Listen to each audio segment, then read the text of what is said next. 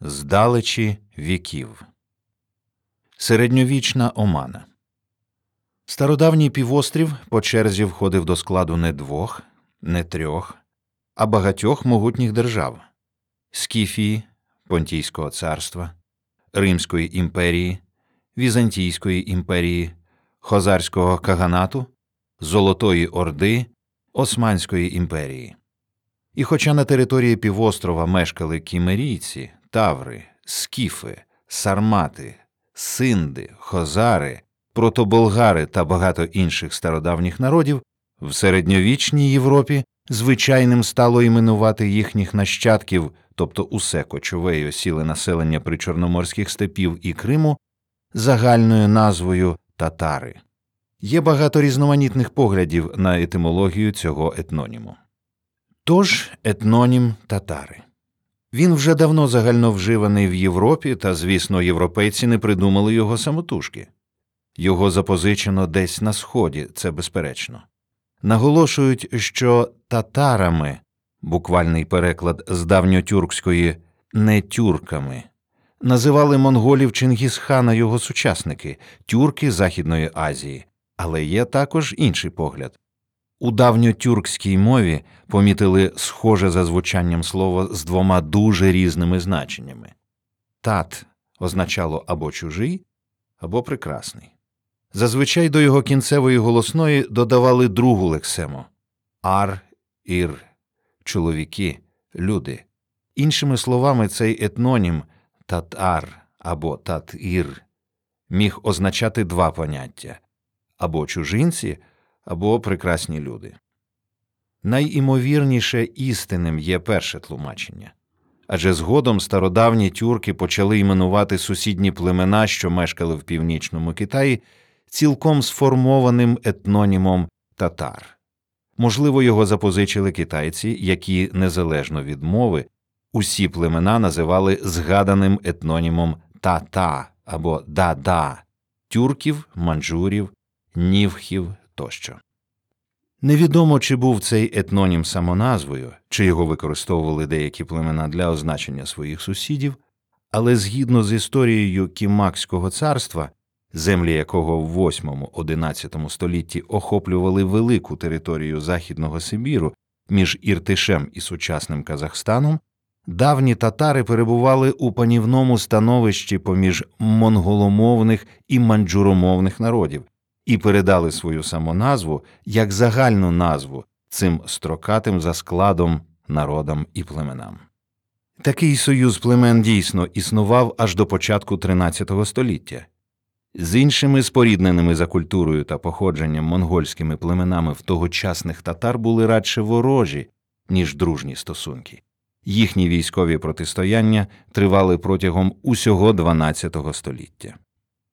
Усі тюркські племена, які зустрічались на шляху монгольського верховоди Темучина, краще відомого як Чингісхан, народився в 1155-1162 році, монголи називали татар. Чингізидів, котрі підкорили тюркський степ, спіткала доля асиміляції. Вони перейняли мову, а тоді ще й релігію тюрків, які мали кількісну перевагу, а також етнонім татари. Але тепер татарами називали не тих підкорених чужинців, а свій новий суперетнос Золотої Орди, який згодом буде поділено на низку народностей, зокрема і на кримських татар. Тепер усі підданці татари, нові й старі, утворили самостійні держави Батий Улус Джучі, Хулагу окрім ближніх земель, завоював ще й дворіччя, арабський халіфат, східну Анатолію і Сирію. Чагатай та Хубілай підкорили північний Китай. Так виник дивний етнонім монголо-татар. Цілком ймовірно, що це були різні за діалектом або навіть різномовні племена. Згодом етнонім татари почав розповсюджуватись ще й простором Центральної Азії. У рукописах є згадки про татар як про найбільш впливове та могутнє з поміж безлічі сусідніх племен Середньої Азії, більшу частину з яких вони підкорили. Поступово етнонім набуває загальноназивного значення, з етноніма він обертається на символ статусу, на знак високого сану його носіїв. Довгий час термін татари не був племінною чи етнолінгвістичною самоназвою. Втім, він нею став, а потім перейшов до низки народів, частина яких не квапиться розлучатися з давнім іменем пращурів. До речі, занепад Золотої Орди на початку 1430-1440-х років поклав край етногенезу татарської народності саме в її утробі. Цей процес вже пішов в окремих ханствах, на які вона на той час розділилась. Тож згодом етнонім татар подекуди обернувся в самоназву. До загальної давньої плутанини з визначенням долучились вчені сходознавці, які визначали термін татар як тартар грецькою тартарос безодня. Тому всіх підданців монгольських чингізицьких держав почали називати тартарами, а території, де вони перебували, Тартарією. Населення імперії та її чотирьох улусів складали не лише татари та інші тюрки, а передусім монголи, манджури, китайці, іранці, араби, кавказці та інші. Таким чином, як і раніше, етнонім татари зберігається як назва всього населення Золотої Орди та її нащадків. Оскільки відомо, що в незліченних племенах Чингізових орд, які дійшли до Європи, більшістю були тюрки, проситься парадоксальний висновок. Європейці називали усіх цих представників тюркомовного загалу не тюрки, у всякому разі називали ім'ям їхніх монгольських провідників татар. Так татарами вже пізніше почали іменувати і половців, кипчаків, і печенігів, усіх, хто приходив з Азії. Таким чином, етнографічний термін став геополітичним. Цю середньовічну оману етнографи розкриють пізніше кінець XVIII – початок XIX століття. Прийде розуміння, що ділити народи Азії на білих, чорних та диких татар надто загально уявляти етноси. І з'явилися численні парні етноніми азербайджанські татари, абаканські татари хакаси, татари барабінські, болгарські, буджацькі, кримські. На початку ХХ століття загальний етнонім татари звузився. Його почали застосовувати лише до народів тюркської мовної сім'ї, яких тепер називали тюрко-татари. Слово тюрки здобуло своє сучасне значення і майже водночас повернулись і самоназви чималих народів Азії. Щодо Криму, термін зберігається і донині, і, мабуть, ніколи не зникне, якщо на таке рішення не пристане сам народ, його носій. З 1990-х років і до сьогодні живе ідея називати кримських татар кримцями або Кремлар.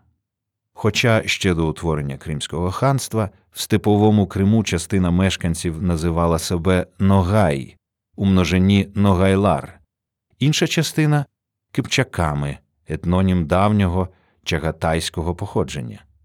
Тоді як мешканці передгір'їв, гір та південного берега називались татами. В Криму термін татар утверджується зі спробою та надією на відновлення улусу Джучі Золотої Орди. Але час від часу назву відкидали чи ігнорували. Скажімо, вже наприкінці XIX століття етнонім татари у своїх творах ігнорує кримський просвітник Ісмаїл Гаспрали 1851-1914 роки, змінюючи його на термін кримські тюрки Керим тюрклері. Ще один парадокс кримської історії також сягає корінням часів середньовічної омани. Він стосується вибору хронологічних меж для дослідження історії корінного титульного населення Криму. Більшість вчених датує початок складання кримсько-татарського народу першою третиною XIII століття, періодом переселення кочівників Батия з Азії в Крим. Адже дійсно в Крим прийшли спершу азійські кочовики, а потім і турки-османи. Але щоб пристати на цей погляд, треба довести, що в час появи і татаро-монгольських, і турецьких прибульців в Криму півострів був безлюдним, або ж його мешканці пішли геть. Втім, відомо, що за доби, яка нас цікавить, цілковито не покидала Крим жодна етнічна група чи народ. Тобто ми не обговорюємо, звичайно, кампанії виселення місцевого населення кримських татар, болгар, греків, німців, вірмен, які здійснювала царська і радянська адміністрації вже за нового часу. Жоден з античних чи середньовічних істориків чи географів, який цікавився Кримом, не згадує, щоб землі півострова коли-небудь позбулись своїх корінних мешканців.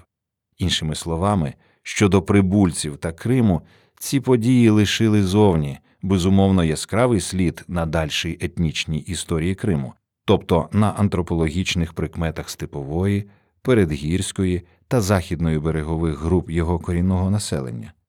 Але вони не зуміли змінити шляху розвитку корінного народу, як цілісного етносу, магістральних маршрутів, що їх, як і підводні течії, спостерігач не бачить, втім вони такі ж потужні та нездоланні.